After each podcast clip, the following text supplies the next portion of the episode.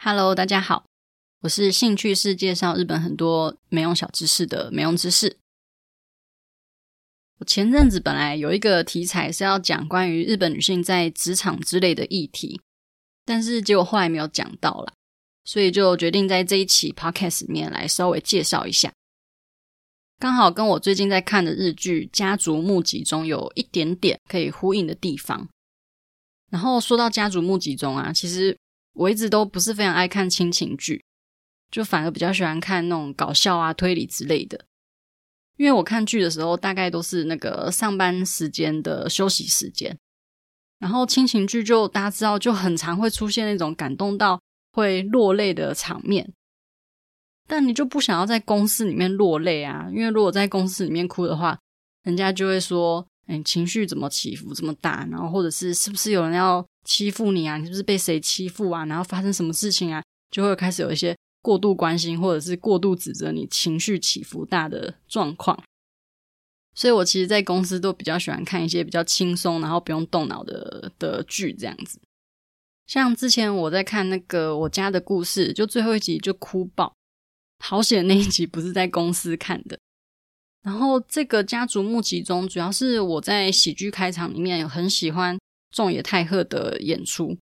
然后加上最近想看的都还没有更新，所以就想说来试试看这样。结果不出所料超感动，我大概看第二集就开始泛泪这样子。不过好险就是没有在公司里面哭出来啦，免得就有一些麻烦事要产生。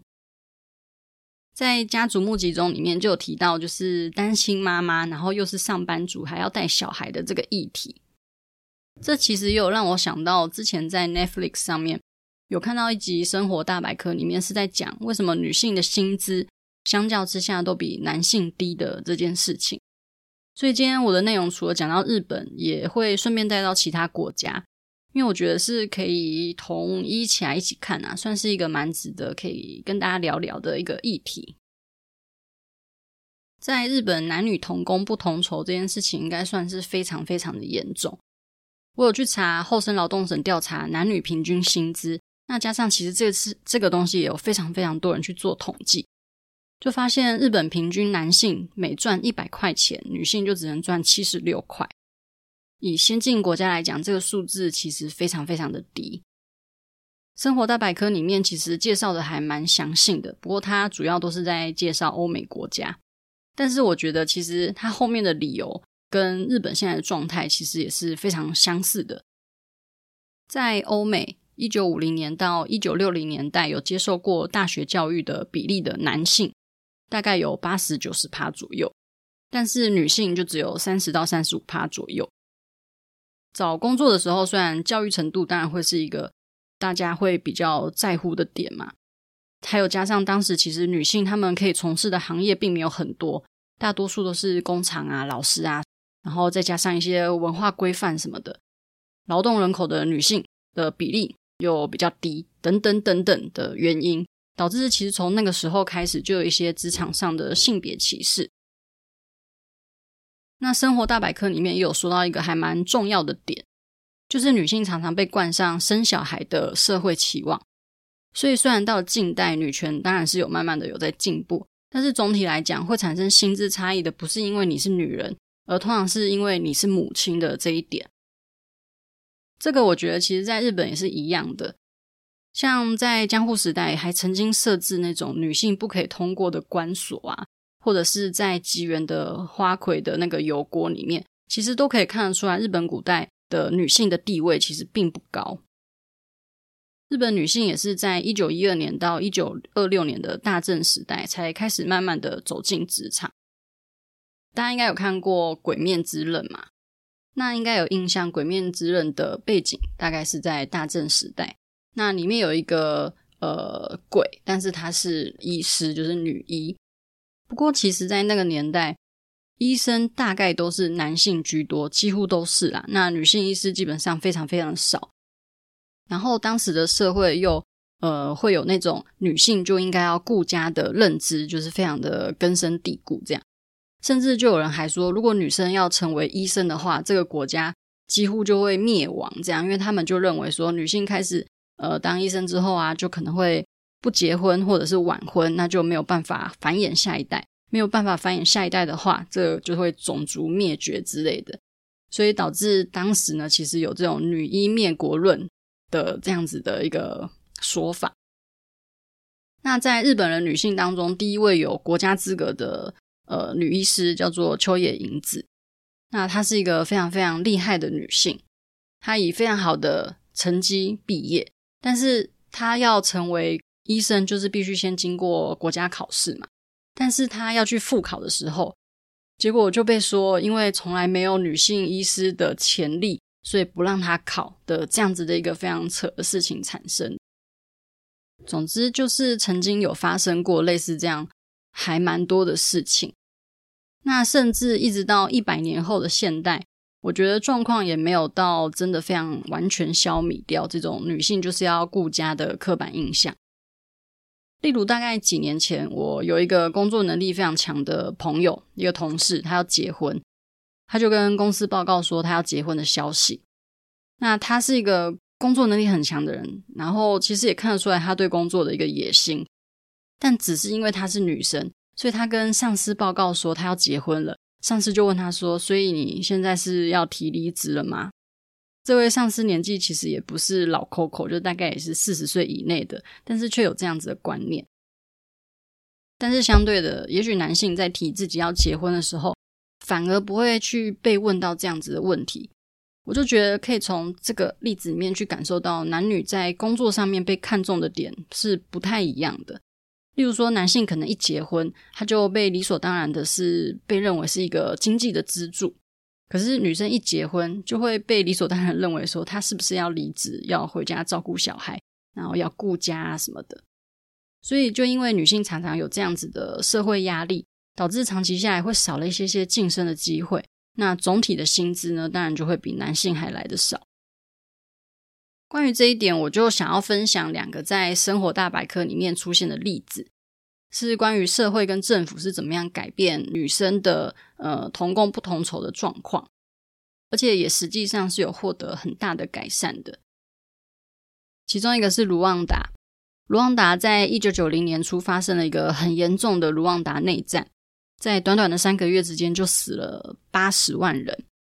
那在卢旺达其实原本女性们的地位是非常非常低的，例如说她们没有办法在丈夫不允许的状况下去银行开户，然后也没有办法随意的在公共场合里面发言之类的。但是就是因为发生这样子的一个种族灭绝的这样子内战，导致当时仅剩的人口里面有七成都是女性，男性就相对的变得非常非常的少。所以在当时的情势之下，为了让社会还可以运作，女性呢就大规模的成为劳动人口。所以从原本在卢旺达里面可能不常见的一些女警啊，或者是女性军人啊、女医师等等，都是后来呢就开始群起这样子。那女性到最后也在政治上面有大展身手。后来也因为这样子的状况，卢旺达就改变宪法，规定就是一定要男女平等，那各级政府的代表也必须要有 百分之三十 以上的女性代表。现在他们的女性议员是世界最高，就是多达 百分之六十一。 那甚至在男女的劳动力参与率里面，男性是 百分之八十七点六， 但是女性有 百分之八十八 这样子。那在政策上面，他们后来还有设置性别监测员，去确保他们的一些公共计划里面是有符合性别平等这个部分。他们是世界上男女薪资比最接近的前几名国家，当普遍男性可能赚一百块的时候，女性是赚到八十六块。那另外一个国家是冰岛，其实在查资料的时候就发现其实北欧国家的一些福利是真的都不错。那我刚刚讲卢旺达的资料也是从 Netflix 的生活大百科里面介绍的，接下来要讲的冰岛的部分也是。所以如果大家真的对就是这样子的类型的小知识是有兴趣的话，我现在还蛮推荐这一集，就是 Netflix 生活大百科里面关于男性女性同工不同酬的这一集。那这个节目其实短短只有二十分钟啦，可是可以增进非常多的有用知识，而且它的主题也非常非常的广泛，如果大家有兴趣想要看原文的话，也可以去找找看。那我继续讲冰岛。冰岛在一九七五年进行了一场冰岛妇女反对工资不平等，然后走上街头的一个罢工的活动。那当时的女性就非常非常团结，所以大家一起上街头，就代表大家的原本待的公司就没有办法继续的运作下去，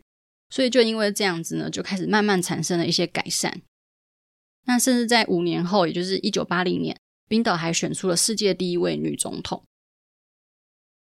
然后在隔年呢一九八一年，冰岛开始提供三个月的女性的产假，然后接下来又延长到六个月。只是这样子的一个政策，其实某方面来说有点是在加深妈妈就是要在家顾小孩的这种刻板印象。所以后来呢，他们做了一个很大的决定，就是在两千年的时候决定，不然让爸爸也放陪产假这样，而且你只要不放就是作废，让爸爸们觉得说这个假是必须要放的，是不放就是浪费的。这是一个创举，就是他也让爸爸呢在呃，这种比较传统的普遍的刻板印象里面，也产生了他必须要去顾家，也必须要去照顾孩子的这样子的一个意思在。我觉得是一个非常非常好的出发点。